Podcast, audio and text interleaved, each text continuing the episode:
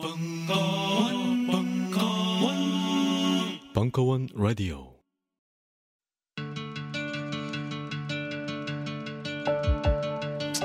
여러분들이 좀더 즐겁게 남은 여러분의 인생 동안 단 몇 초라도 더 즐거움을, 기쁨을 가질 수 있는데 조금이라도 도움이 되었으면 합니다.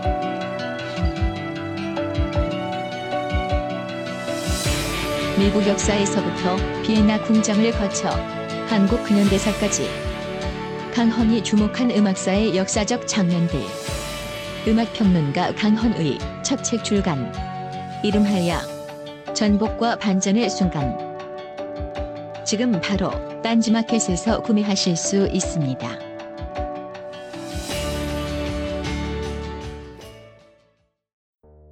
요즘 나는 책 추천을 하지 않는다. 그래도 이 책은 추천하지 않을 수 없다. 나는 딴지일보 읽은 척 매뉴얼의 애독자였으니까. 이웃 시민 고전은 직접 반려들어 읽는 게 가장 좋다. 그게 여의치 않으면 너부리의 읽은 척 매뉴얼을 읽어라. 읽은 척 매뉴얼은 고전들의 뒤틀린 소개이자 색다른 비평일 뿐만 아니라 그 자체로 고전과 맞먹는 유사 고전이다. 고종석 그는 딴지일보 역사를 통틀어 가장 딴지적 글쟁이다. 김어준 고전이 얼마나 재밌는가를 은하계에서 가장 재밌게 설명하는 책. 딴지 편집장 너브리의 고전문학 읽은 척 매뉴얼. 아직 고전을 모르는 분들께 그리고 이미 고전을 알고 있는 분들께도 강력 추천합니다. 지금 바로 전국 서점에서 만나보세요. 딴지 마켓에서 구입하는 분께는 저자 사인본을 배송해 드립니다.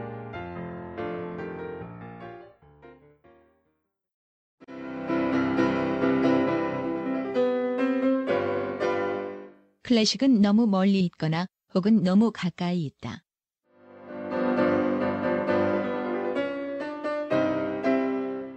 재수 없는 천재주의 예술 사관이 아닌 시대 속 존재로서의 클래식 음악사. 지휘자 겸 피아노 박사의 실연과 함께하는 퍼포먼스형 강좌. 시대 정신과 음악 양식 모두를 아우르는 입체적 이해.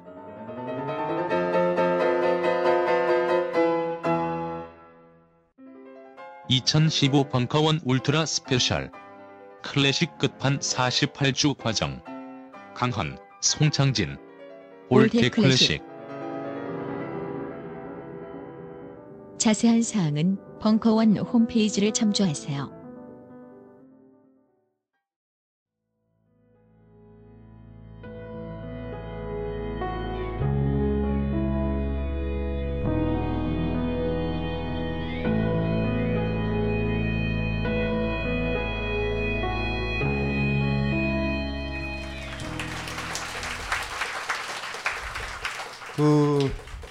일단은 이제 김선우 작가의 발언이라는 책이 그 예쁜 책 두 권 있죠. 어 이거를 파는 자리예요. 파는 자리. 그리고 이제 제가 이거 해제를 썼어요. 제가 원고를 그 저 운이 좋아가지고 책이 나오기 전에 제가 원고를 받고 제가 원효를 좋아하기 때문에 어떻게 이제 김선우 작가를 알고 있기 때문에 제가 원고를 받죠. 본지도 벌써 한 1년여 이상 훨씬 됐네요. 그래가지고 막 막 압력도 넣고 그랬죠. 뭐. 그 원효와 요속이라는 사람은 알죠. 들어봤죠. 요속공주. 그러니까 두 사람의 에로신이 더 필요하다. 막 이런 조언도 제가 좀 하고. 뭐뭐 소설에는 뭔가가 뭔가가 그 저 뭐야 에로신이 있어야 돼 소설은. 좌우지간. 그 제가 이제 보- 봤을 때 우리나라 소설의 가장 큰 문제나 문학의 위기 그런 얘기 많이 하죠. 그래서 어떤 사람들은 영화가 많이 들어와서 소설이 위기가 있다라고 하는데 저는 그렇게 생각하진 않아요. 사실은 영화라는 건 자본에 많이 노출되기 때문에 일단은 지금 현재 사람들이 보고 싶은 거 포르노든 뭐든 액션이든 틀어놓고 그냥 돈 빼 빼는 거예요 그냥. 그러니까 사실 뭐 그걸 가지고 위기라고 할 거 없고 그런 거랑 소설들이 싸우기 시작하면서 문제가 된 거죠. 이제 대중들이 읽을 수 있는 그런 소설들. 저는 19세기 소설 레미제라블을 항상 생각해요. 자유평등 박애라는 그 가치는 굉장히 센 거잖아요. 그래서 어떻게 보면 자, 자유평등 박애라고 그랬어요 제가. 그게 이제 프랑스의 이념이고 프랑스 대혁명의 이념인데 자유 쪽으로 극단적으로 나가는 게 자본주의 사회고 평등 쪽으로 극단적으로 나갔었던 게 사회주의 사회예요 사실은. 근데 그 빅토르 위고 같은 경우는 그 박애를 넣죠. 박애가 없는 자유라는 건 자본주의가 극단으로 간다. 그리고 박애가 없는 평등이라는 거는 어떤 식으로 되는지. 그 사실은 전반적으로 그 사랑의 가치를 굉장히 강조했던 소설이거든요. 우리가 감동을 받는 이유는 그거죠. 그 장발장을 막 쫓아다녔던 그 사람 기억나죠? 형사. 실질적으로 소설을 읽어보면 악인이 아니에요. 법을 충실히 평등하게 지키려는 사람인데 애정 결핍. 그러니까 나름 고뇌는 있어요, 나름. 그래서 그런 캐릭터들을 보면은 그런 소설의 시대가 있었거든요. 그러니까 사실 어떻게 보면은 어, 그런 생각들이 많이 들어요. 어제 이제 신문지상에 본다라 그러면 뭐가 있었냐면 어, 국정교과서 있죠. 교- 교과서. 국사교과서 같은 경우는 지금 박근혜랑 이런 정부에서 원하는 대로의 역사를 애들한테 각인시키려고 그런다고요. 그러니까 역사는 크게 두 종류가 있어요. 하나는 뭐냐면 국사 교과서에서 나온 역사가 있고요. 또 하나가 문학자들이 기록하는 역사가 있어요. 그러니까 국가 입장에서 이걸 기억해 주세요라는 역사가 있고요. 뭐 박안서의 작품이든 뭐를 읽었을 때 우리가 얻는 거 있죠. 우리는 어떻게 느꼈는가? 우리 인간들은 우리 어머니는 할아버지는 이런 어떤 문학이 그런 것들도 담아내야 되거든요. 근데 최근에 뭐 신경숙소부터 뭐 제가 싫어하는 사람들이 있어요. 그저 몇몇 박민규 뭐 이런 애들 소설을 읽으면서 받은 느낌은 그런 거예요. 이게 도대체 우리 삶을 담아내는가? 아니면 일정 정도 돈을 가지고 있는 유한한 재산을 가진 사람들이 자기 위로하는 카페적 소설인가? 하루키 같은 경우도 역사성이 사실 거의 없죠. 이렇게 담아내는 듯한 느낌이 없죠. 그래서 사실은 소설이라는 거의 위기는 그런 것 같아요. 제가 봤을 때 좀 다른 삶들을 꿈꾸어 줄 수도 있고 또 그렇게 다른 삶을 꿈꾸는 사람들은 대개는 지금 삶이 안 좋은 거잖아요. 어떤 희망들. 발언이란 소설을 읽고서 제가 느꼈었던 건 천여 년 전에 원효라는 사람이 꿈꿨던 불국토 있죠. 불국토라는 거는 부처 부처 국가잖아요. 부처 국가. 그러니까 뭐냐면 모든 사람이 부처가 돼서 부처가 없는 세계가 불국토예요. 정확하게. 근데 저는 그거를 딱 읽으면서 왜냐하면 제가 누누이 강조했지만 기독교랑 불교가 다른 게 불교는 모든 사람이 성불에 하기를 원해요. 발언이라는 제목, 제목도 발심서원이거든요. 부처가 되고 남이 또 부처가 되기를 원하는 거. 그 사실은 불국토를 현대말로 확 바꾸면 민주주의예요. 완전한 민주주의. 한 사람 한 사람이 부처로 존중받고 타인도 부처로 존중하는 세상. 그래서 김선우 작가의 발언이라는 소설을 읽고서 그그 강력한 어 그러니까 특히 이제 우리나라 같은 경우 뭐 여러 그 원효를 통해서 바라보는 여러 가지 것들이요. 야, 그런 것들에서 너무 좋아서 이런 소설을 읽어야 되겠다. 그리고 또 이제 김선우 작가한테 이런 얘기를 했죠. 젊은 사람들은 안 읽을지도 모르겠다. 그런 느낌도 사실 들었어요. 왜냐하면 30대 후반, 40대, 50대 그러니까 공동체라는 거를 좀 꿈꿔봤던 사람들 어떤 삶이 좀 좋을까 내 가족만이 아니라 우리 공동체를 꿈꿨던 사람들한테 바로는 강력한 소설이거든요. 외국에 있는 어떤 뭐 그 빅토르 위거적 대안이 아니라 천여 년 동안 지속해 왔었던 우리나라에 있었었던 원효라는 아주 강력한 사람이 꿈꿨던 불국토에 대한 이야기라서 어, 너무 좋았어요. 그래서 소설의 위기, 문학의 위기다라는 것들은 사실 그런 문제와 관련된 것 같아요. 그래서 그게 이제 어떤 시기든지 간에 이제 터져 나왔죠. 뭐 그런 시점에 있어서 발언이라는 소설을 제가 좋아하죠. 많이 많이 좋아하고 많이 읽었으면 좋겠다라는. 그래서 이제 이게 공동체에 대한 큰 얘기, 작은 얘기, 뭐 이런 얘기들이 있어요. 그래서 젊은 독자들한테도 좀 필요한 게 역시 에로신 아니냐. 뭐 이런 느낌이 있어서 좀좀 넣는 거죠. 막 사실 주, 원효는 나름 중인데 자꾸 에로신을 넣자니 김선우 작가가 상당히 저항을 했지만 그럼에도 불구하고 나름대로 예, 뭔가 뭔가 있어야 돼요. 그렇죠? 무슨 말인지 아시겠죠? 그래서 일단은 김선우 작가를 모시고 일단은 얘기를 하고 그리고 김선우 작가에 여러분들이 많이 빠지실 거예요. 그리고 굉장히 당찬 분이고 제가 김선우 작가를 좋아하는 이유는 강정마을에 사람들이 다 빠져나갈 때 이제 이슈의 중심이 없으면 진보적이다 하는 사람들도 다 빠져나가요. 그러니까 저는 그런 사람들을 진보파리라고 불러요. 진보파리. 진보를 가지고 파는 사람 있죠. 마치 마치 뭐 파리 때처럼 이쪽 이슈다. 그럼 그쪽으로 훅 가서 아 방패에 맞으면서 V자 사인하고 이런 사람들이 있어요. 마무리를 못 해주는 사람. 근데 아직도 이제 강정마을에 내려가서 그 도서관도 있고 이런데 돌봐주고 있는 그러니까 우리 사회에 진짜 중요한 어, 제가 봤을 때는 호리호리해 보이지만 거의 웬만한 남자보다 더 당차다라는 느낌이 있어요. 김선우 작가 보신 적 없으시죠? 예, 김선우 작가를 모시겠습니다. 예. 예, 안녕하십니까. 김선우입니다. 지금 무슨 얘기 하셨어요? 저에 대해서 험담하지는 않으셨죠? 예. 시 쓰고 소설 쓰고 어, 이것저것 모든 세상의 모든 글을 쓰고 사는 글쟁이에요. 예, 예, 예. 박수 쳐주세요. 어떻게 하실 거예요? 어떻게 이제? 앉으세요. 안, 앉아도 되겠죠? 앉으세요. 예, 예. 예. 뭐뭐 글 쓴다라고 하지만 뭐 글 쓴다라는 게 힘, 힘든 거고 일단은 뭐 그거를 좀 들어보고 싶은 것 같은데 그 사람들이 모르는데 이 김선우 작가가 옛날에 그 김수영 있죠. 제가 김수영 시인을 좋아하는 이유가 시도 되고 산문도 되는 사람이 사실 그닥 많진 않아요. 근데 이제 산문이나 에세이 같은 경우나 하고 또 소설도 좀 쓰셨는데 이제 시인으로 처음에 출발을 했잖아요. 그래서 지금 우리 시인들 중에서 그 글을 어느 정도 별로 얼마 되지도 않지만 시집이 싸서 그래도 계속 이렇게 사랑을 받고 있는 시인이다라는 게 사실 김선우 작가한테는 소설가는 좀 핸디캡이 사실 많죠. 그래서 어 그래서 이제 그런 문제들 그래서 발언이라는 소설에 대해서 왜 이거를 쓰게 됐는지 간단하게 뭐 얘기하실 거 있으면 예, 절대로 간단하게 이야기할 수는 없지만 최대한 간단하게 이야기를 해볼게요. 예. 제가 발언이 지금 어, 저의 네 번째 장편 소설이에요. 이제 2008년부터, 그러니까 제가 시만 쓰고 한 10년 살았고 어, 세 번째 시집을 출간한 이후부터 장편 소설을 함께 쓰고 있어요. 네 번째 소설로 발언을 출간을 했는데 이제 모든 작가들이 다 마찬가지겠지만 작가들이 가지고 있는 그 뭐랄까요 영감의 창고, 아이디어의 창고, 소설이 될지 시가 될지 뭐 혹은 시나리오가 될지 희곡이 될지 모르는 뭔가 창조하 창조되어지기를 바라면서 기다리고 있는 영감의 창고들이 작가들에게는 있어요. 태어나면서부터 성장해서 글쟁이가 되는 순간까지 아주 많은 모티브들을 가진 작가도 있을 거고 뭐 일생에 이것은 꼭 쓰고 죽겠다 하는 몇 가지 모티브를 가진 작가도 있을 텐데 저의 창고에는 뭐가 많을까요?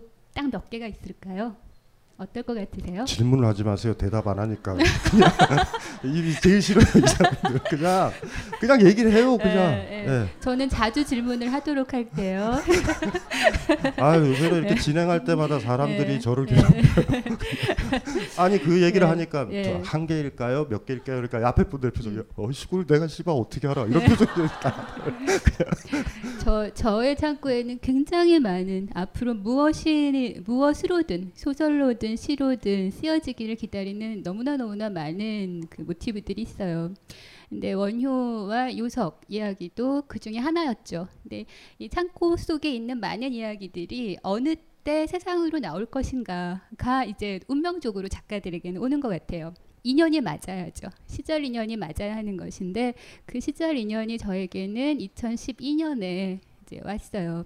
불교 신문이라고 하는 신문사에서 세상에 도움이 되는 이야기를 소설을 좀 써, 써주라는 그런 부탁을 받았거든요. 이게 굉장히 다른 것이 제가 이전에 시만 쓸 때는 사실 신문지면을 내주면서 세상에 도움이 되는 시를 쭉 써주세요. 이러지는 않잖아요. 시라고 하는 것은 아무튼 그 일반 대중들이 받아들이기에는 조금 어려운 장르라고 느- 여전히 느끼기 때문에 어, 소설이 지금 한, 한 공동체, 한 사회에서 할 수 있는 많은 역, 역, 역할 중에 어, 하나가 좀 대중에게 좀 쉽게 의미 있는 좋은 이야기들을 전달해 줄 수 있다라고 하는 측면도 있는 것 같아요. 신문사에서 저에게 세상에 좋은 이야기를 좀 써주라라는 부탁을 하는 거 보면 제가 심만 쓰고 살았을 때는 상상할 수 없었던 이야기죠. 그렇게 저에게는 인연이 온 거예요. 지면도 불교 신문이었고 어 그때가 또 2012년 한창 그 한국 사회에 뭐 갈등과 분쟁이 없는 날이 언제 겠습니까마는 음, 그때도 뭐 한진중공업 문제랑 기타 등등 뭐 쌍차 문제, 강정 문제가 아주 아주 그 복잡하고 뜨겁게 얽혀 있던 때였어요. 그래서 그때 청탁을 받는 순간 제가 가지고 있는 창고 안에서 가장 먼저 거의, 거의 유일하게 이번엔 나야 나야 나밖에 없어 라고 소리 질러 준 사람이 원효예요. 예 그리고 원효와 함께 요석이 같이 나왔죠. 정치적 의도를 가지고 쓰신 소설인가요? 바로는? 오케이. 맞았어요. 네. 그러니까 소설이라는 것이 참 매력적인 게 제가 어제 저 이상윤 선생님이랑 그 저 뭐야 시네루맨이라는 걸 하고 있는데 우리가 저, 저 명절날만 보면 가족 영화 있죠 가족 영화. 뭐 그러니까 막 해피엔딩으로 끝나는 가족 영화를 봤는데 제가 마지막 부분에서 울었어요. 진짜 진부한 영화예요 막. 근데 왜 울었냐면 어린 시절에 TV만 보던 시절에 그런 영화만 계속 봤던 거예요 제가. 그러니까 갑자기 보니까 감동에 젖은 거예요. 알죠? 여러분들이 봤었던 나홀로 집에 류의 영화예요 한마디로 말해서. 계속 보면 뭔가 감동이 있는. 소설이나 스토리의 힘이 그렇게 센 것 같아요. 그래서 이제 김선호 작가가 정치적이다라고 했던 얘기는 그런 거죠 그러니까 이런 소설의 담론에 젖어들어서 어떤 사람의 삶들을 따라가다 보면 어떤 다른 식의 정치적 입장이라고 해야 되나요? 좀 소망스러운 정치적 입장. 뭐 작가가 무슨 뭐 그거를 만드는 것 같지는 않고. 그러니까 그러니까 이렇게 제가 정치적이냐 그러면 아니에요 문학적이에요 이렇게 얘기하셔야 되는 거예요. 아니 맞는 말을 하시길래 그냥 창고에는 뭐 있어? 네. 그러니까 그 당시에 2011년이라고 아까 그러셨는데 네. 그때 비슷하게 창고에서 이제 원효가 뛰어 나온 거잖아요. 네. 그러니까 그런 걸 보신 거죠. 그러니까 원효처럼 원효가 저작거리에 내려가듯이 그렇죠. 쌍차라든가 예. 이런 데 보면서 그게 딱 맞은 거예요. 그래서 예. 원효 이야기를 풀어나가자 이랬는데 그 당시에 어쨌든 그 가능한 후보들은 다른 건 없었나요? 그때 뭐 작품을 굉장히 말고 많은 것들이 있지만 그때는 오직 원효였어요. 그러니까 아까 말씀드렸듯이 한국 사회 여러 여러 방면에서의 갈등 상황이 굉장히 뜨겁게 꼬이고 있고 아주 오랫동안 우리가 해결책을 찾지 못하는 채로 지금 지금 정부까지 와 있잖아요. 이런 한국 사회의 여러 문제들을 가장 지혜롭고 조화롭게 풀 수 있는 어떤 열쇠를 가진 한국사 속에서의 인물, 음, 인물로 가장 강력한 것이 원효였거든요. 저에게는. 그러니까 원효 뭐 너무 잘 아시지만 원효가 이야기하는 화쟁 사상이나 원효의 무예나 일심 사상 같은 것들이 말을 그냥 화쟁, 무예, 일심 이렇게 하면 어렵지만 이것이 그냥 우리가 어떻게 가장 주- 지혜로운 방법으로 서로 사랑할 것인가를 온몸으로 자기 삶으로 살았던 한 인간의 역사를 지금 눈앞에 우리 눈앞에 펼쳐 보여준다면 뭔가 좀 열쇠를 얻을 수 있지 않을까 이런 그 발언이 저에게는 컸죠. 원효가 가지고 있었던 사유의 방식, 그의 철학, 그- 그의 철학이 그대로 그의 온 삶으로 당, 당대 사회에 구현된 방식, 이것을 우리는 지금껏 설화, 굉장히 설화적인 측면으로 원효를 박제해 놓고 그가 지금 이 땅에서 살았던, 음, 우리처럼 살아 움직이면서 자신의 온 몸으로 자신의 자유를 개척했던 사람이라는 걸 망각하고 있는데, 이 망각하고 있는 오랜 시간 동안 박제가 되어버린 이 인간을 지금 지금 이 거리로 불러온다면 우리에게 굉장히 많은 많은 힘을 줄수 있을 것 같았어요. 유일하게 원효다 지금 써야 한다 아, 이런 그 일종의 작가로서의 소명감 같은 것들이 되게 강력하게 있었죠. 그 일단은 그 발언 발언이란 소설 그리고 발언에 등장하는 어, 원효 그 다음에 제목이 보면 부제가 요속과 원효 이렇게 돼 있어요. 요속이 앞에 있죠. 그래서 이제 보통은 이제 뭐 예전에 이강수 작가가 원효를 썼었을 때 그러니까 그런 문제가 있어요. 그러니까 부제에 보면 여기 여기 있잖아요.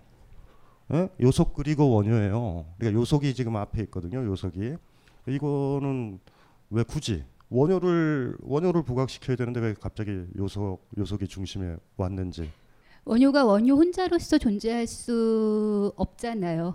어, 그러니까 모든 세상의 모든 인연들 개인의 존재도 그렇고 공동체의 존재도 그렇고 서로가 서로에게 기대어서만 존재할 수 있는 것을 우리는 어, 굉장히 자주 망각해요. 그래서 원효에 대해서 우리가 알고 있는 일반적으로 알고 있는 그 상식 상식적으로 박제가 된 원효의 이야기가 두 개가 있죠. 하나는 원효의 파괴행. 어느 날 그 원효라는 고승이 그 민중의 사랑을 받는 고승이 그 서라벌에서 수어물 가봐 아다지 천주 이런 노래를 부르면서 다녔는데 이 노래를 들은 임금이 김춘추가 아 저 천하의 원효가 음 춘정이 동- 동했구나. 여자를 여자를 품고 싶어하는구나. 왜? 여자를 품어서 남아를 생산하고 싶어하는구나 그 뭐 강력한 가부장제 의식이 발동을 한 거라고 생각되고 당연히 정치적인 어떤 계산들이 있었겠죠. 그렇게 해서 원효와 그 원효를 요석궁으로 불러와서 요- 요석궁의 공주와 합방을 해서 낳게 된 것이 바로 우리가 알고 있는 예, 이두를 만든 그 설총이란 말이에요. 이, 이 이야기 하나. 근데 이 이야기가 삼국 유사에 나오죠. 삼국 유사에 나오는 이 이야기를 읽으면서 글쎄요, 그 저는 개인적으로 굉장히 강력한 문제 의식이 있었어요. 그 이럴 리가 없어. 원효가 이런 내가 내가 그토록 사랑한 원효가 이 딸이 남자가 아니야. 뭐 이, 이런 느낌이 굉장히 강력하게 그러니까 사실은 황당한 거죠. 어떤 남자가 보더니 어떤 여자를 보더니 국가의 동량을 낳겠다. 하룻밤 자자. 이게 사실 굉장히 당혹스러운 게 삼국 유사에 실려 있는데 이제 김선우 작가님 얘기는 그게 황당하다라는 거예요. 이게 뭐- 이게 사실 무슨 국가의 동량인지 아닌지 걔가 어떻게 알아요? 그 개막 나이가 될 수도 있는데. 그러니까 그냥 사실 그 이야기의 핵심은 가만히 들어보면 그냥 자겠다라는 거예요. 어떤 여자랑 자겠다라는 의도밖에 없잖아. 낳는데 그런데 국가의 동량이라는데 뭐 어떡할까? 또 날 거예요? 뭐 이런 문제거든요. 그래서 사실 그 스토리를 제가 옛날에 대학원 시절에 읽었었을 때도 원효를 좋아했기 때문에 자료를 봐도 이건 무슨 개소리냐 이런 느낌이 사실 들었어요. 그걸 보면서. 근데 근데 그 어쨌든 아마 우리는 다 이렇게, 예. 이렇게 떨어져 있으면서 저마다 에, 저마다 어떤 상황에서 이게 무슨 개소리냐 이렇게 느꼈던 것 같아요. 쌤도 저도. 근데 저는 이럴 수 없어 이게 무슨 개소리야에서 끝나는 것이 아니라 나의 원효를 구해야 돼. 복권시켜야 돼 하는 작가적 욕망, 창조의 욕망이 조금 더 강한 편인 것 같고, 때문 연구자의 입장이 조금 강한 편이신 것 같고, 그리고 이제 뭐 또 하나가 원효가 뭐 해고물 먹고 깨달았다, 뭐 이런 이야기인데 아무튼 이 원효의 파괴 행위에 살짝 등장하는 게 요석이라는 두 글자예요. 그러니까 실제로 요석이 그, 그 그녀의 이름이었다는 언급도 사실 없어요. 그러니까 요석궁으로 데리고 와서 같이 과부가 된 공주랑 재웠는데라고 나오는 게 그 요석이란 말이죠. 그러니까 요석궁에 있, 있으니 요석 공주겠다라고 생각하지만 요석궁에 있는 요석이 아닐 수도 있죠. 아무튼 그 원효가 누군가 품 품고자 하는 여자가 있을 때 그 대상이 된 진짜 지극히 지극히 지극히 하찮은 그림자처럼 요석은 그 등장을 해요. 그렇게 나오는 게 요석에 대한 사실은 거의 전부죠. 어, 더는 없어요. 요석에 대한 무슨 사적인 기록이 있는 것도 아니고 아무것도 없는데 어, 우리가 흔히 이제 그 가령 지금은 우리가 원효를 영웅이라고 생각하진 않지만 우리 모두가 영웅이라고 소위 일정하게 합의가 된 몇몇 한국사 영웅들이 있죠. 뭐 세종, 뭐 이순신 이런 사람들.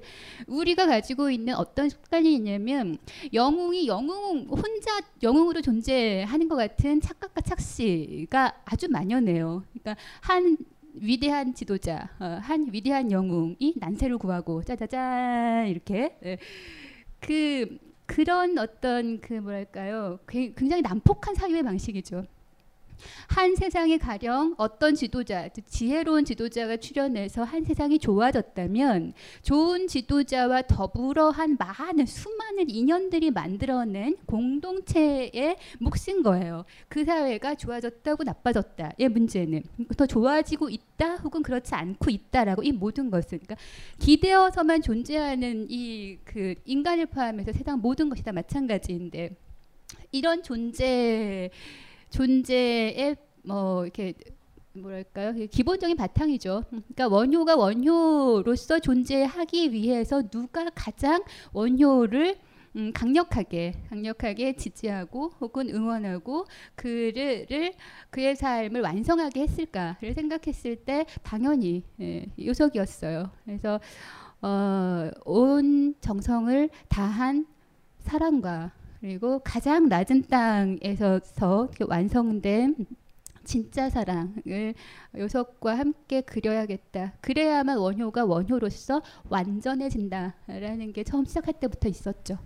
그러니까 그 이 책을 이제 책 출간돼서도 읽고 예전에 이제 처음에 쓰셨을 때도 이제 봤고 그랬는데 요속이 제일 재밌죠. 요속이 흥미진진한 캐릭터로 나오고 자 이제 이, 읽으신 분 이 책 별로 없잖아요. 그게 그러니까 항상 문제라니까 이게 그래가지고 제가 가만히 있을 수 없잖아요. 그래서 저 준비를 했는데 이 두 권의 소설을 제가 봤었을 땐 제 입장에서 가장 강하게 다가왔던 네 대목으로 제가 나눴어요. 그리고 심지어 제가 나레이션을 맡았어요.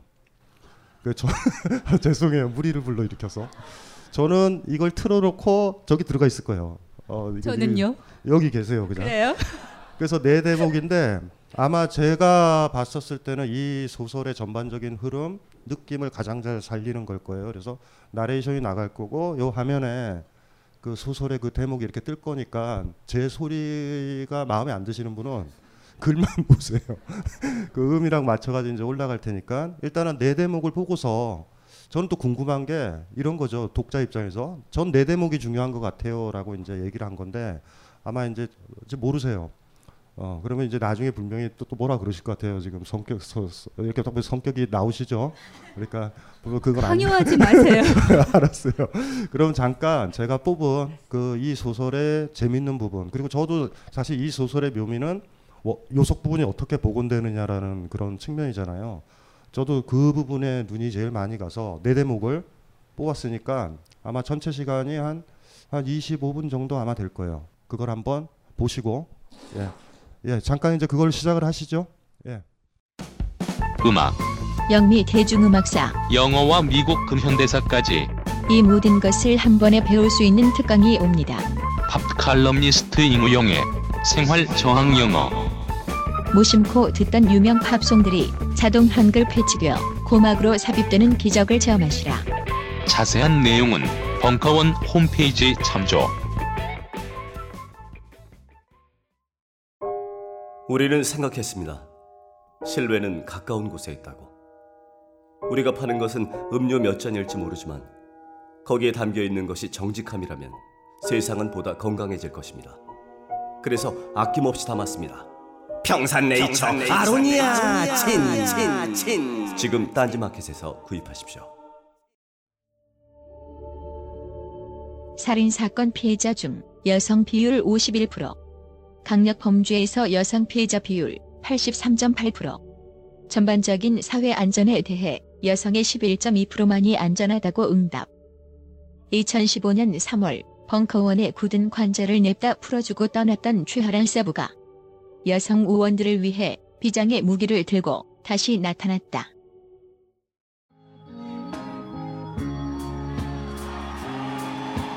벙커원 특별활동 SOM 대표 최하란의 Krav Maga self defense.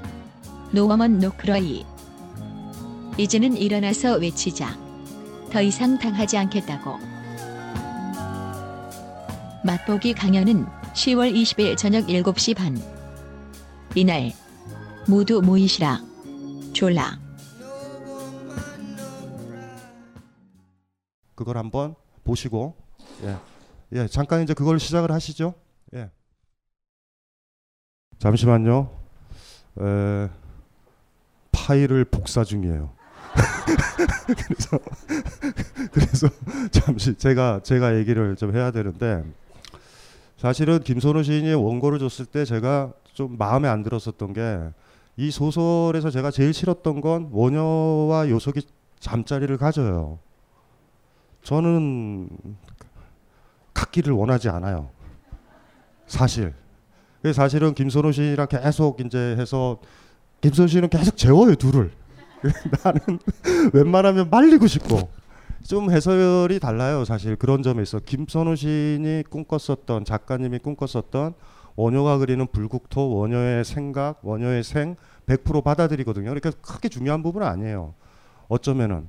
저 같은 경우는 이렇게 그 요석 좀 아직도 원효 중심이죠. 아까도 언뜻 얘기했지만 원효가 요석을 구하면서 모든 걸 다 버리거든요. 원효는 중으로 죽지 않아요. 거사로 죽거든요. 소성 거사. 그러니까 거사라 하면 그냥 머리 기른 거예요. 원효는 중으로 죽지 않아요. 그러니까 요석을 요석 그 궁에서 빼내면서 빼내면서 모든 걸 다 버리 버리게 되는 거예요. 그러니까 이게 굉장히 힘들거든요. 그러니까 뭐냐 하면 자기가 가진 모든 기득권들을 한 여자 때문에 버린단 말이에요. 그 저는 그거를 강력한 자비행으로 봤어요. 앞에 물에 빠져 있는 한 사람도 못 구하는데 신라 사람들, 사만의 사람들 아니면 더 나아가서 인류를 구한다는 헛소리죠. 제가 강연 때도 매번 강조하지만 도스토옙스키가 톨스토이가 그런 얘기 하잖아요. 인류는 사랑하는데 내 앞에 있는 저 하인 저 새끼는 사랑할 수 없다. 이게 이게 사실은 보통 사람들이에요. 그러니까 우리가 보통 구하겠다 이러지만 시, 직접 만나면 얘는 못 구한다, 얘는 못 구한다, 얘는 구하. 그러니까 이쁜 것만 구하고 많은 거예요, 대개가. 그래서 또 구한다라고 하는 건 힘들잖아요. 어떤 사람이 진흙탕에 빠지게 되면 사실 어떤 식이에요. 진흙에 온 몸에 다 묻어야 돼요. 그러니까 어머 진흙은 안 만질게 뭐 이러면서 그 사람 손을 잡을 수는 없어요. 그 마지막 모습이 너무 좋았어요. 근데 이제 이렇게 이제 김선우 작가님의 이제 소설을 이렇게 읽다 보면은 원효 요속이 너무 훅 들어오는 거예요. 너무 세게. 근데 문제는 뭐냐면 소설을 제가 다 읽었을 때는 설득이 돼요. 이해되시죠? 설득이 돼 버린 거야. 그래 잤을 수도 있겠다. 정신을 좀 차리고 보면 자선 안 된다. 이게 그래서 해제가 제가 긴 이유가 그거예요. 사실 해제가 긴 이유가 처음에는 그래서 누군가 원효와 요속 얘기를 할 때 있죠. 원효와 요속을 얘기를 할 때 만약에 잤다라고 하는 사람들은 난 원효를 잘 모른다라고 생각하는 쪽에 가까워요, 사실. 김춘추가 날조했던 그 역사 이야기를 믿고서 원효는 사실은 그런 건 아니거든요. 제, 제가 받은 느낌은 철학자 입장이에요. 또 어쩌면 남자의 입장인지도 몰라요, 그게. 그런데 이제 제, 그래서 이 소설의 강력함은 거기서 찾는 거죠. 쭉 읽고서 막 둘이 절절하게 해가지고 마지막 딱 만나서 하이라이트잖아요. 남자 여자가 잔다라는 건 이건 뭐 어쨌든 남녀 관계의 하이라이트라고요. 그 부분에 딱 가서 읽고 나서 제가 받은 느낌이 이런 거죠. 찼을 수도 있겠다. 그 설득력은 굉장히 센 거였어요 저한테는. 아 그래서 어 그때 아마 제가 아마 제일 큰 아마 감동을 그때 받았었던 건 아마 그때일 것 같아요. 그래서 그때 이제 제 해제가 왜 소설을 포기했느냐 이게 제목이에요. 원효 가지고 소설 진짜 쓰고 싶었어요 저는. 그런데도 아우 그렇게 못 쓰겠더라고요. 그래서 이게 작가는 안 되겠구나, 어, 소설가는 안 되겠구나, 포기하자, 접자. 그래가지고 해제를 길게 쓴 거예요. 그래 해제 제목 해제 제목이 재밌잖아요. 나는 왜 소설가를 포기할 수밖에 없었는가? 이게 제, 제, 제 해제고 자초지종을 거기다 얘기를 했어요. 원효는 이런 사람일 거야. 의상 의상은 이런 사람이고 의상 아시죠? 원효 의상. 요석은 이런 사람일 거야. 김춘추와의 관계는 이럴 거야. 그래서 그거를 제가 이렇게 소설로 썼다면 구성해야 됐을 그 자료들, 실마리들, 아이디어들을 뒤에 남기려고 해제가 이렇게 굉장히 길어진 거예요. 그러니까 나중에 분명히 여러분들도 발언을 다 읽은 다음엔 그 김선우 작가님한테 설, 설득될 거예요. 설득될 거예요. 저도 뭐 설득이 됐으니까. 그래서 이제 그 그게 사실은 서로 원고를 제가 김선우 작가님 걸 보면서 서로 교류했었었던 내용들 중에서 그 원효 그 부분이죠. 그래서 나중에는 제가 아까 얘기했잖아요. 이왕 이렇게 된 거 화끈하게 자자. 이렇게 된 거. 근데 이제 김선우 씨님 작가님이 그거를 이제 어떻게 어떻게 했는지 예, 그거는 여러분들이 확인을 해 보시면 돼요. 마지막 부분에. 또 아까 얘기를 안 했지만 사랑이라는 얘기가 이렇게 근대 시민 사회에 들어오면은 애인과 가족의 협소화돼 있어요. 무슨 말인지 아시겠죠? 그리고 누군가 이 범위 친한 범위를 넘어가는 사랑은 뭔가 뭔가 자선행위 같이 느껴지잖아요. 제가 무슨 얘기 하는지 옆집 사람, 옆에 옆에 사람들 돌보지 않잖아요. 그러니까 우리가 그렇게 길들여져 있다라는 걸 까먹으면 안 되거든요. 얼마만큼 우리가 만나는 사람들마다 사랑할 수 있는가. 이 감각이 만들어진 거는 자본주의 사회 발달하면서부터 만들어진 거예요. 그러니까 생긴 지 2, 300년도 안 돼요. 그러기 때문에 또 이게 공동체를 와해시키는 거잖아요, 나름. 그러다 보니까 또 하나가 사랑하고 가난한 자를 돕자, 노숙자를 돕자, 쌍차 가서 돕자 이런 게 지금은 돕자 돕자 의무처럼 그리고 하면 멋있는 사람처럼 근데 옛날에는 무조건 해야 되는 거예요. 그 기본적인 거예요. 그래서 옛날에는 공동체적 애정과 감각이 컸었거든요. 그래서 이 발언을 이렇게 읽으시면 그 아마 연습이 저는 되리라라는 생각이 들어요. 많이. 자, 빨리 들어가야죠. 제가 제일 싫어하는 건 방송에 나오는 제 목소리예요. 막 손이 오그라들어요. 조금 이따 뵐게요.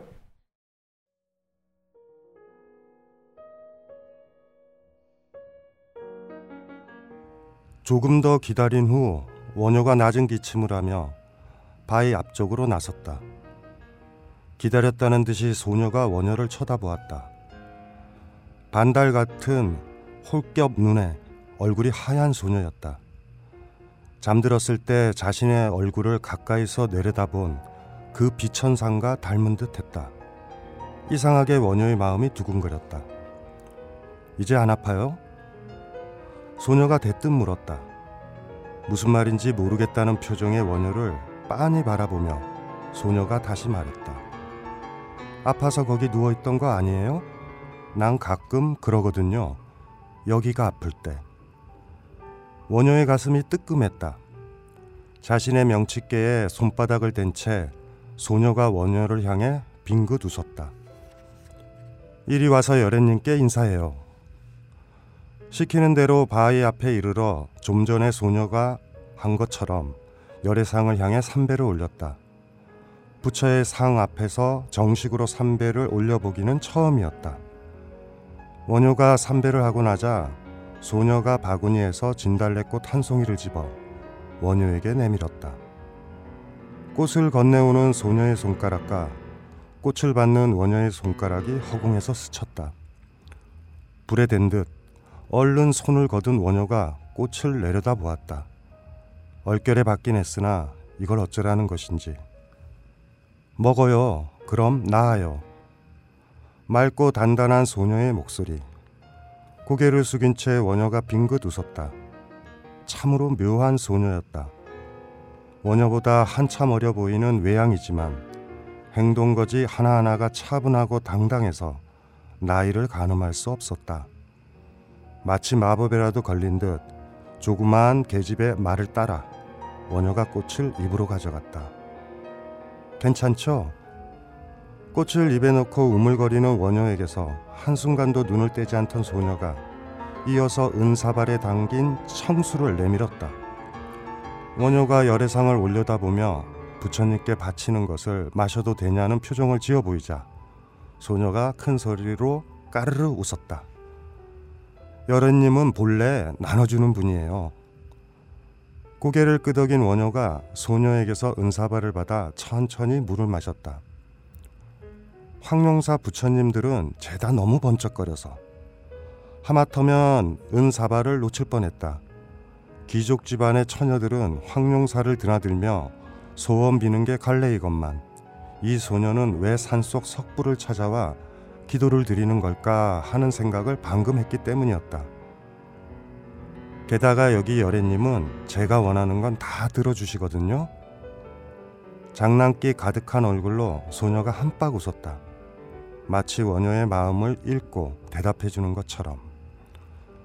오늘 여기서 운명의 사람을 만나게 될 거라고 약속해 주셨는데 여전히 장난스럽게 눈을 빛내며 소녀가 원효를 바라보았다. 내가 원한 그 사람.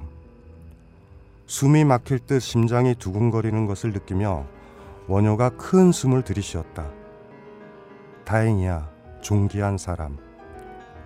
소녀가 중얼거렸다. 원효에게 하는 말인 것 같고 독백인 듯도 했다. 원효는 점점 더 기묘한 기분에 사로잡혔다. 천상천하 유아독존. 탐색하듯 원효의 눈동자를 바라보는 시원한 눈매에 따스한 빛이 어리더니 문득 소녀가 이름을 물었다. 사람은 돌을 보고 절하지는 않지만 돌로 깎은 부처의 형상을 보곤 절을 하잖아요. 이름을 가르쳐 주실래요? 얼떨결에 대답했다. 원효. 소녀가 고개를 끄덕이더니 불쑥 손을 뻗었다. 희고 긴 소녀의 손가락이 원효의 얼굴로 다가와 눈물 자국이 남은 눈가에 가만히 닿았다가 부드러운 깃털처럼 떨어졌다. 사내가 눈물을 들키다니 당혹스럽고 부끄러운 마음에 기미치 빨개진 원효를 바라보며 소녀가 웃었다. 원효는 소녀의 반달눈 안에 들어있는 자신이 낯설고 두근거렸다. 그날 보았는데 경연에 참석치 않아 이름을 알 수 없었어요.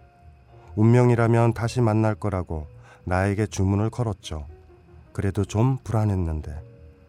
무슨 말인가? 어리둥절한 원효를 보며 훗 웃는 소녀가 원효의 낭도복을 가리켰다. 보현 지도의 낭도복. 아, 그렇다면 경연에 왔던 모양이라 짐작하며 원효가 쑥스럽게 옷매무새를 고쳤다. 보현 지도에 아는 낭도가 있습니까? 쑥스러움을 무마하기 위해 깍듯한 경어로 원효가 물었다. 소녀가 대답 대신 고개를 끄덕이며 푸른 면포에 호리병과 은사발을 싸고 바구니를 챙겨둔 후 자리에 일어났다. 생각보다 훌쩍 키가 크고 몸피가 낭창한 소녀를 따라 원효도 일어섰다. 소녀가 원효에게 한 발 가까이 다가가서 말했다. 당신이 오라요.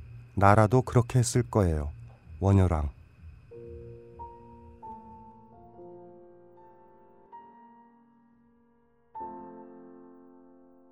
원효의 가슴 속 깊은 곳으로부터 날카로운 통증과 의문들이 끌어올랐다. 화랑도 시절 서곡성 전투의 악몽, 야신의 음모, 죽어가던 말의 눈동자, 울부짖는 사람들, 쌓이는 시체, 포로들의 눈빛, 창검 부딪히는 소리, 역한 피냄새. 지난 진흥왕 시절 신라의 영토 확장 전쟁이 그랬듯이 백제의 젊은 왕이 치르려 하는 이 전쟁 역시 패자와 승자 모두 피해 대가를 치러야 할 것이다. 대체 무엇을 위해 백성들이 이런 폭력에 희생되어야 하는가? 대다수 백성들은 극소수 귀족에게 수탈당하며 근근히 살아가다 전쟁이 나면 가장 먼저 전쟁터로 끌려간다. 겁박당하고 죽임당하고 끌려가 노예가 되는 것도 백성들이다. 국가란 백성들에게 과연 어떤 의미인가? 귀족과 왕족은 가장 마지막까지 살아남지만 힘없는 백성들은 언제나 가장 먼저 희생된다. 도대체 이런 전쟁이 언제까지 계속될 것인가? 무기를 녹여 쟁기와 보습을 만드는 세상은 불가능한 것인가? 전쟁을 할 시간과 공력으로 농사에 힘을 쏟아 더 많은 곡식을 생산해 평등하게 나누어 먹으며 행복하게 살아갈 수는 정녕 없는 것인가? 눈꺼풀이 무겁게 처지는 것을 느끼며 원효는 분황사 금당에서 명상에 들었다. 공공연한 살생, 집단적 억압이 저질러지는 전쟁터에 선업의 씨앗을 심을 수 있는 방법을 찾아야 한다. 전쟁의 악업을 상쇄할 수 있는 일종의 균형추. 어떻게 그것을 만들어낼 것인가? 원효는 사흘간 금당 문 밖을 나오지 않았으며 음식도 물도 먹지 않았다. 이윽고 원효가 가부좌를 풀자 금당 앞 샘에서 비로소 물소리가 들려왔다. 바로 그 순간이었다. 문 밖에서 휙 소리가 나며 요속의 목소리가 들려오는가 싶더니 이내 짧고 세된 비명으로 변하였다. 무슨 일인가? 원효가 다급히 문을 밀고 나왔다. 문설주 옆에 요속이 단검을 든 채 서 있었다. 소리가 나도록 울림통이 달린 세 개의 화살이 문설주 오른편 기둥에 차례로 박혀 있었다. 간자가 저를 따라온 듯합니다. 단검을 든 요속은 차고 단단한 낯빛이었다. 그런 요속을 보자 원효의 심장이 쿵 내려앉았다. 처음 보는 모습이지만 검을 든 요속이 왠지 낯설지 않고 심지어 검과 요속이 지나치게 잘 어울린다는 느낌마저 들었다. 원효에게 전하고자 누군가 화살을 쏘았으리라는 요속의 추측은 맞았다. 세 개의 화살 모두에 편지가 매달려 있고 편지엔 붉은 글자로 좌자가 쓰여 있었다. 좌, 좌, 좌. 앉아 있으라. 여왕의 몰락을 보고자 하는 귀족과 비담의 세력이라면 원효가 승병 일으키는 것을 원하지 않을 게 뻔했다. 승병 모집을 위해 어떤 일도 하지 말라는 일종의 위협이었다. 하옵고 무사년의 전선이 무너졌습니다. 간자가 절집에 들어닥치고 신라 국경의 서쪽 최전방이 무너졌다는 소식을 듣는 이런 상황에서 원효는 기이하게도 오직 단검을 든 요속의 모습에서 눈을 뗄 수 없었다. 갑자기 외롭고 두려운 느낌이 스쳐갔다. 말을 잃고 서 있는 원효의 시선을 느낀 요속이 검을 품에 넣었다. 그리 보지 마십시오. 차고 쓸쓸한 낯빛의 요속이 이어서 말했다. 소녀는 일곱 살 때부터 검을 품고 살았습니다. 스스로를 지켜야 했기 때문입니다. 서늘한 얼굴로 원효를 응시하는 요속의 눈동자는 검고 또렷했다. 요속의 눈동자는 흔들림이 없으나 그 눈동자 속에 든 자신의 형상이 흔들리는 것을 원효는 보았다. 요석. 탄식하듯 원효가 입속으로 요속의 이름을 불렀다. 마치 오랜 전생에서부터 정해진 인연을 만난 듯 자연스럽게 받아들인 도반이자 은혜하는 이였다. 한 사람을 마음에 깊이 품어 은혜하는 것이 홍익 중생을 실현해야 할 수행자의 길에 방해가 되지 않을 수 있다는 확신을 가지게 해준 사람이다. 부처의 삶을 이루소서. 요석은 원효를 향해 분명히 요구하고 있었고 도반이자 은혜하는 이로서의 거리 조절을 한 점 오차 없이 해냈다. 의심할 바 없이 요석은 자타 일시 성불도의 삶을 더불어 꿈꾸고 실천할 수 있는 가장 가까운 동지였다. 그런데 그 요석이 일곱 살 때부터 검을 품고 살았다고 말한 것이다. 단 한 번도 검을 품은 요석을 상상해 본 적 없는 원효는 허둥거렸다. 요석이 품에 넣은 그것은 놀이개로 옷구름에 차는 패도나 호신용 장도가 아니라 살생이 가능한 검이었기 때문이다. 이제야 소녀를 보십니다. 요석이 말했다. 원효의 가슴으로 무언가 쿵 무너졌다. 계산 없이 나온 요석의 말은 많은 의미를 함축하고 있었다. 여태 자신의 길만 보아온 원효에게 나를 보아달라 말하는 것 같기도 했다. 하지만 원효만큼이나 요석은 늘 바빴고 원효가 개입할 틈 없이 자신의 일에 매진해 오지 않았던가. 그런 요석이 지금 뱉은 말이 몹시도 외롭고 서늘해서 원효는 순간 발을 잘못 디딘 사람처럼 휘청거렸다. 안녕하세요. 용산에서 가장 믿음 가는 조립 PC 전문 업체 컴스테이션의 이경식입니다. 당장이라도 사용하고 있는 컴퓨터를 들어다 던지고 싶을 때 그럴 때를 대비해 저희 컴스테이션이 용산 선인상가 21동 1층 130호에서 기다리고 있습니다. IT 강국에 걸맞게 믿을 만한 조립 PC 컴스테이션이 신뢰를 바탕으로 그 기회를 제공해 드리겠습니다. 궁금하신 점은 문의 주십시오. 011-892-5568번입니다. 우주 최강의 만족스러운 서비스를 제공해드리는 저희 컴스테이션이 늘 기다리고 있겠습니다. 딴지스에게 F1 같은 존재, 컴스테이션은 조용한 형제들과 함께합니다.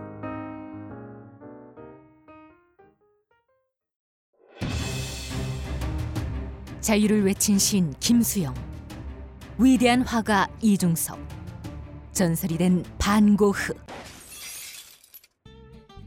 그런 그들의 진짜 모습은 찌질했다. 철없는 가난뱅이, 애정결핍 환자, 우리가 사랑한 위인들의 민낯. 위인전에 속은 어른들을 위한 경쾌한 반전이 시작된다. 딴지일보 인기 연재를 책으로 엮은 찌질한 위인전. 완벽하지 않아서 눈물나게 아름답고 찌질했기에 더욱 위대한 그들의 삶이 전하는 위안과 감동. 딴지일보 홀짝 기자의 찌질한 위인전. 전국 서점과 온라인 서점 딴지마켓에 있습니다. 위즈덤 하우스.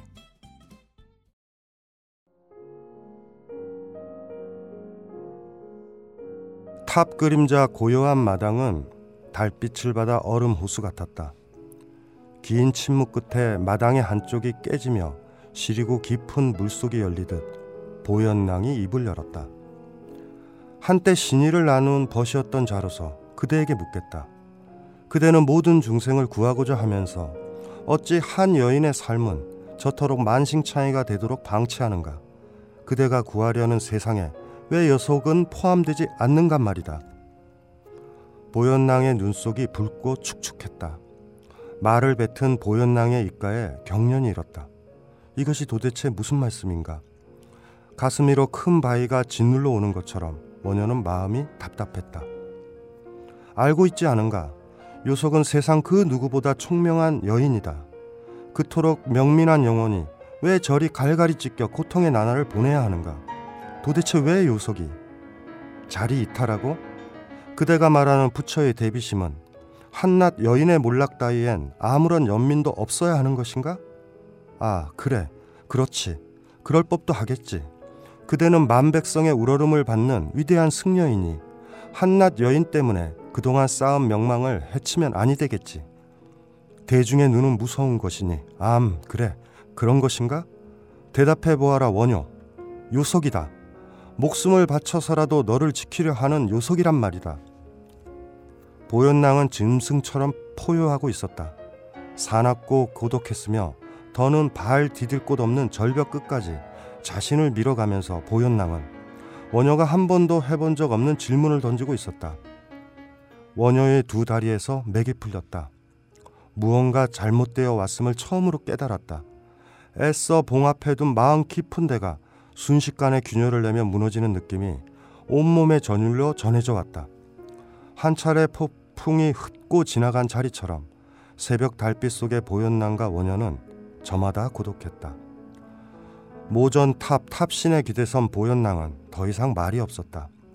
신라 진골귀족 최고 가문의 귀공자이자 시위부 수장인 건장한 사내의 고독과 비애가 원효의 마음을 후벼 팠다. 보현낭의 맨 얼굴 앞에서 스스로의 비겁함을 인정해야 했다. 그를 통해 원효는 결락된 자신의 마음밭을 처음으로 정직하게 대면하고 있었다. 마음속에 오래도록 자리하고 있었던 황폐한 닫힌 방 앞에서 원효는 두려웠다. 요속에 대한 마음이 자라지 않도록 억누르며 그것을 분황사 개혁과 수행이라는 이름으로 포장해 온 것은 아닐까. 그렇다면 이 마음이야말로 집착일 수 있다는 생각이 들이닥쳤다. 영혼의 도반이라 여긴 단 한 사람. 그 소중한 인연을 잃어버리고도 아픈 줄 모르고 산 세월. 허비할 시간이 없다고 스스로를 다그치며 살아온 삶이라니. 보현낭에게 무슨 말이라도 해야 할 것 같았다. 원효가 간신히 입을 떼었다. 랑이여, 저는 그 혼인이 요속의 선택이라 생각했습니다. 그 순간 보현낭의 주먹이 원효의 얼굴로 날아들었다. 원효의 입가에 피가 터졌다. 이렇게까지 비겁한 사내였나 원효? 모든 걸 자기 편한 대로 포장하는 게 그 잘난 유심론인가 보군. 서랍을 귀족 간의 정략 결혼은 다반사다. 하물며 왕이 되려는 자가 아버지라면 오죽하겠나. 황룡사를 파하고 나오던 그대의 사자후를 생각한다면 서랍을 정치판 돌아가는 모양새를 모른다고 할 수 없을 텐데 하긴 요속이 정략 결혼의 희생 제물이라 생각하면 마음만 괴로울 테니 그 잘난 유심노는 그걸 마다했겠지. 애써 아니라고 여기며 모른 척 도망가고 싶었겠지. 내가 틀렸나? 정직하게 들여다보아라 원효. 너를 용서할 수가 없다. 내가 그토록 원했으나 얻을 수 없던 사람이다. 기억하겠지? 어떤 일이 있어도 요속을 지키라고 너에게 당부했었다. 그 요속이 지금 감금되어 미쳐가는 중이다. 세상 누구보다 총명하던 바로 그 요속이 말이다. 주먹을 꽉 쥔 보현낭의 소나기에 재차 힘이 가해졌다. 고독하게 갈라지는 보현낭의 목소리가 원효의 귓속을 파고들었다. 잘 들어라. 새 국왕은 무서운 분이다. 얼마 전 왕은 갓 스물된 막내딸 지소를 환갑을 맞은 김유신 공에게 선물로 주었다. 거긴 그런 세계다. 보현낭이 고통스러운 눈빛으로 원효를 노려보았다. 차마 입에 담을 수 없는 말을 뱉어야 하는 자의 참담함이 고스란히 스민 눈빛으로 보현낭이 마지막으로 입을 열었다. 왕은 요석이 후환이 되는 것을 방치하지 않을 뿐이다. 명이 내려졌다. 왕은 요석을 독살하라 이르셨다.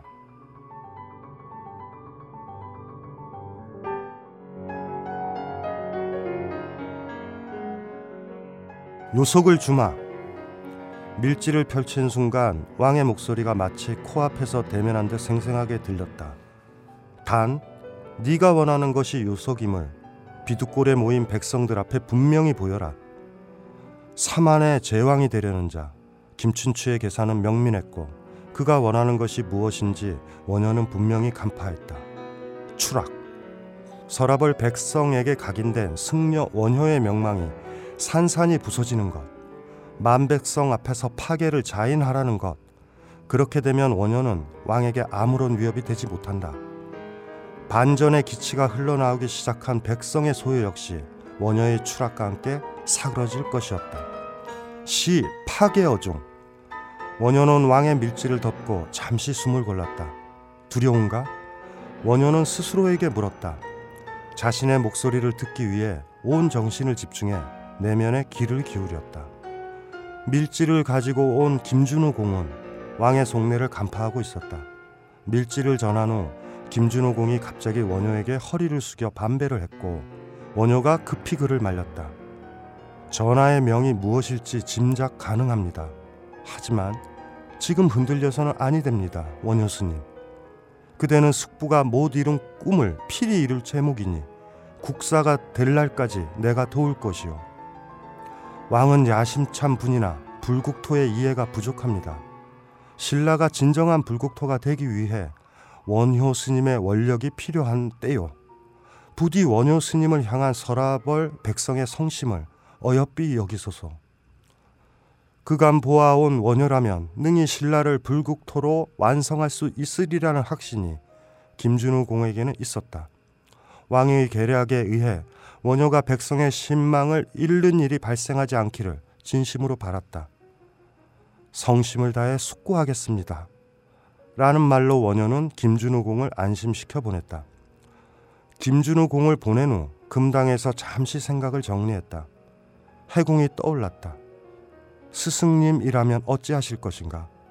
시장 바닥에서 편안하게 선정에 들던 해공이 떠오르고 그날 본 요석의 얼굴도 오롯하게 떠올랐다. 요석과 함께 여왕의 지밀로 가던 길 소녀를 기억하시 못하시지요? 라고 묻던 그리고 이어지는 요석의 목소리 만났습니다. 저는 막막하고 애달픈 통증이 밀려왔다. 이토록 긴 시간 요석이 감당해온 고통이 사무쳤다. 저의 목숨을 나누어 살리소서, 살리소서, 붙다여. 법당 군단 비밀 병영에서 초주검이 되어 돌아온 그를 맞이하던 녀석이 떠오르자 원녀의 감은 눈에 눈물이 고이기 시작했다. 님께선 순리대로 하소서. 요석은 편지에 그렇게 썼다. 순리란 무엇인가? 원녀가 눈을 떴다. 맑고 흔들림 없는 안강이었다. 원효가 일어나 뚜벅뚜벅 금당을 걸어 나왔다. 금당 밖에는 대안이 기다리고 있었다. 왕의 밀지가 도착했다는 사복의 전원을 받고 원효가 내릴 결정에 대해 노심초사하는 중이었다. 초조한 낯빛이 고스란히 드러난 대안의 두 손을 맞잡고 원효가 싱긋 웃었다. 대안 스님답지 않으십니다. 원효 여기 있습니다. 원효가 금당 바닥 흙바닥에서 대안에게 삼배를 했다. 맑고 깊게 타오르는 원효의 눈빛을 보자 대안은 모든 것을 간파했다. 승려로서 그간 받아온 백성들의 추앙과 사랑, 그 모든 것을 버리고 세상 가장 고독한 자리로 추락해 내려가려는 원효를 대안이 아프게 바라보았다. 삼배를 마치고 우뚝 선 원효에게 다가가 승복 무릎과 팔꿈치에 묻은 황토흙을 천천히 털어주었다. 이윽고 대안이 고개를 끄덕였다. 해공이 살아 있어도 네가 옳다 했을 게야. 그래, 너는 원효다. 대안이 팔을 벌리더니 느리고 긴 춤 사이를 펼쳤다. 우뚝 선 원효가 부신 듯한 눈으로 춤추는 대안을 보았다. 흐잇, 헷, 풀어라, 풀어. 대안의 그림자 속에서 해공이 따스하게 원효를 향해 웃었다. 어느 틈에서 항사사에 추던 해공의 춤과 노래가 분황사 금당 마당을 가득 채우며 너울거렸다. 부디 당부하네. 너는 혼자 있을 때에도 너를 위해 춤추어라. 스스로를 위한 춤이 저작거리로 흘러들어 저마다의 백성을 깨울 수 있다면 중생 스스로 저마다의 춤을 추며 천지간 손잡게 할 리 누구이시냐? 허리를 깊이 숙여 대안을 향해 다시 한번 합장 인사를 드린 후 원효가 일주문을 향해 걸어가는 동안 대안의 춤이 금당 마당을 가득 채우며 원효를 배웅했다.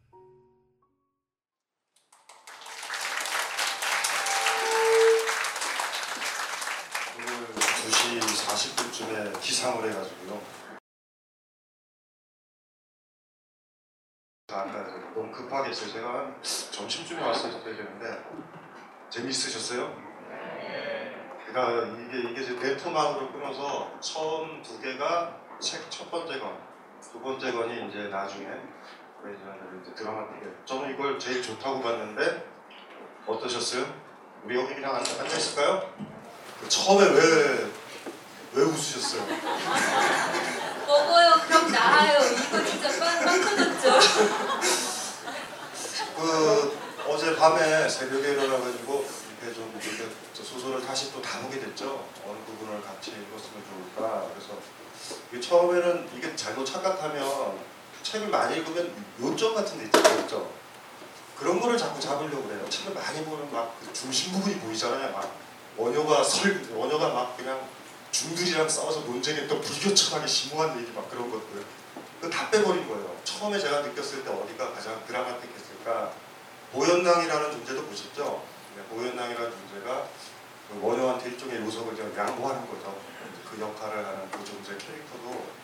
사실은 저 김성훈 작가님이랑 얘기를 할 때 그런 얘기 많이 했어요. 보현낭이 진짜 멋있어요 남자로. 원효는 진짜 좀 찌질할 수도 있어요 보면. 보현낭이 좀 매력적이거든요 캐릭터가.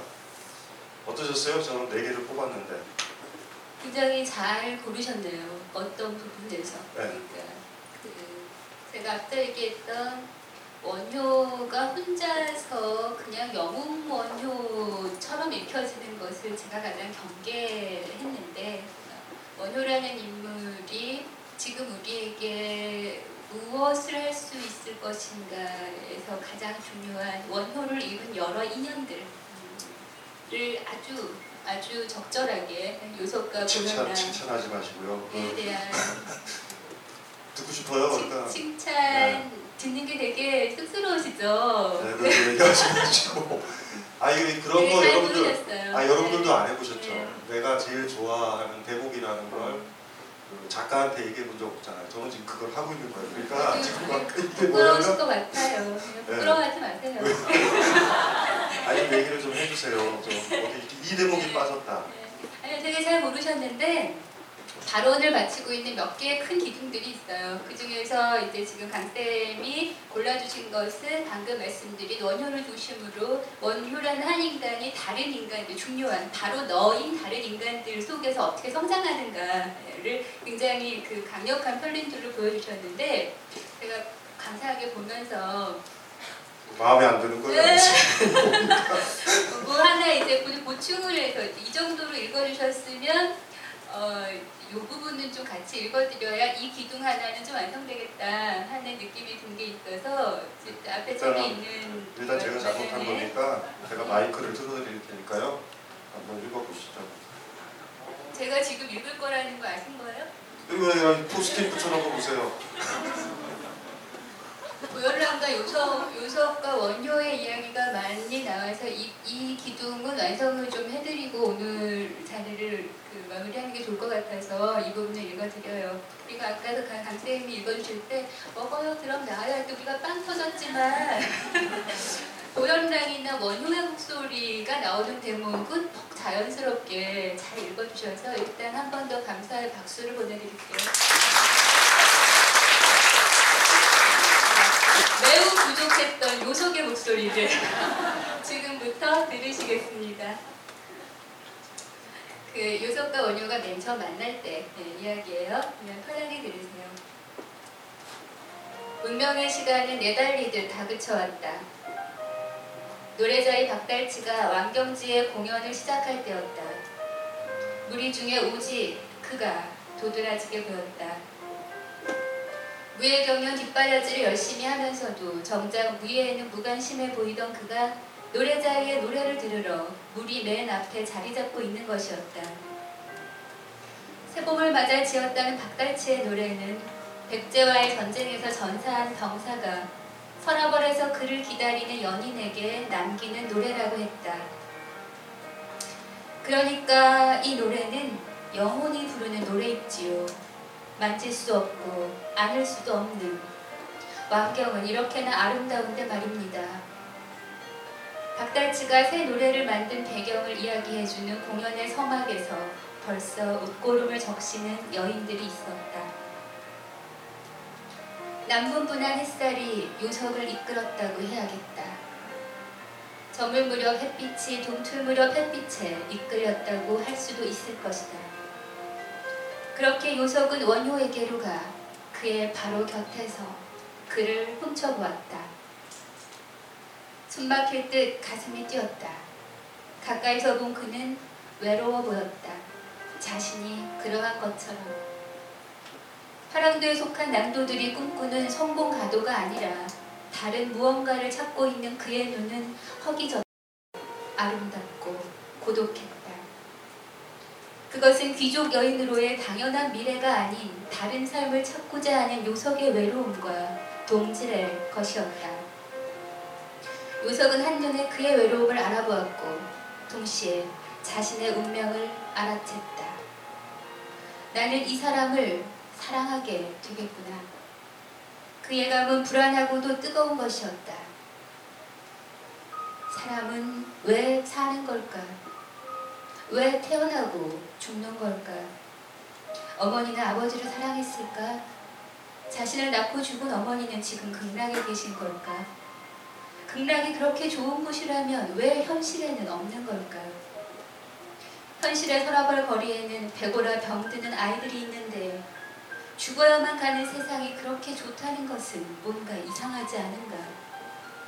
이런 생각들이 늘 출몰하는 묘석의 복잡한 심중을 털어놓아도 왜 그런 이상스러운 생각을 하냐고 타박하지 않고 있는 그대로 들어줄 것 같은 눈빛의 사내.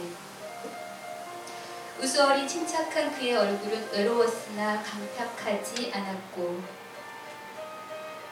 쓸쓸해 보이기도 했으나 차갑지 않고 따스했다. 이 사람과 이야기를 해보고 싶다는 생각이 강렬히 몰아닥쳤다. 사적인 이야기를 누군가와 나눈 바 없고 나누고 싶지도 않았던 내성적인 소녀의 마음에 그가 그렇게 들어와 버린 것이다.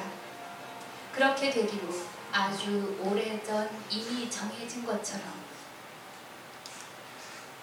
손잡고 너를 보내 너의 눈 속에 든 나를 보내 너는 나를 보지 못하여도 나는 너의 눈동자 속에 있네. 왕경의 유록이 새로 돋고 너를 사랑하여 나는 족하여라. 그대 눈동자 속에 나 내 눈동자 속에 그대.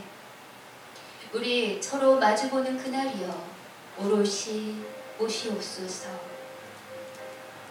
신라 최고의 노래자인 박달치의 신곡 왕경지에는 그날의 절정이었다. 다른 이들에게는 무의 경련 순위가 절정이었겠으나 요석에게는 왕경지혜가 오직 절정이었다. 그의 바로 곁에서 그와 함께 그 노래를 들었다. 그리고 쭉 좀 흐릅니다. 그리고 여기를 읽어드릴게요. 그때 요석은 앞서 예감한 자신의 운명을 아니죠. 앞서 예감한 운명을 자신의 것으로 받아들이기로 결심했다. 나는 이 사람과 사랑을 하겠다고 목숨을 걸어도 좋을 사랑을 하겠다고 그 순간부터 요석은 운명을 만들어가기 시작했다. 여기까지입니다.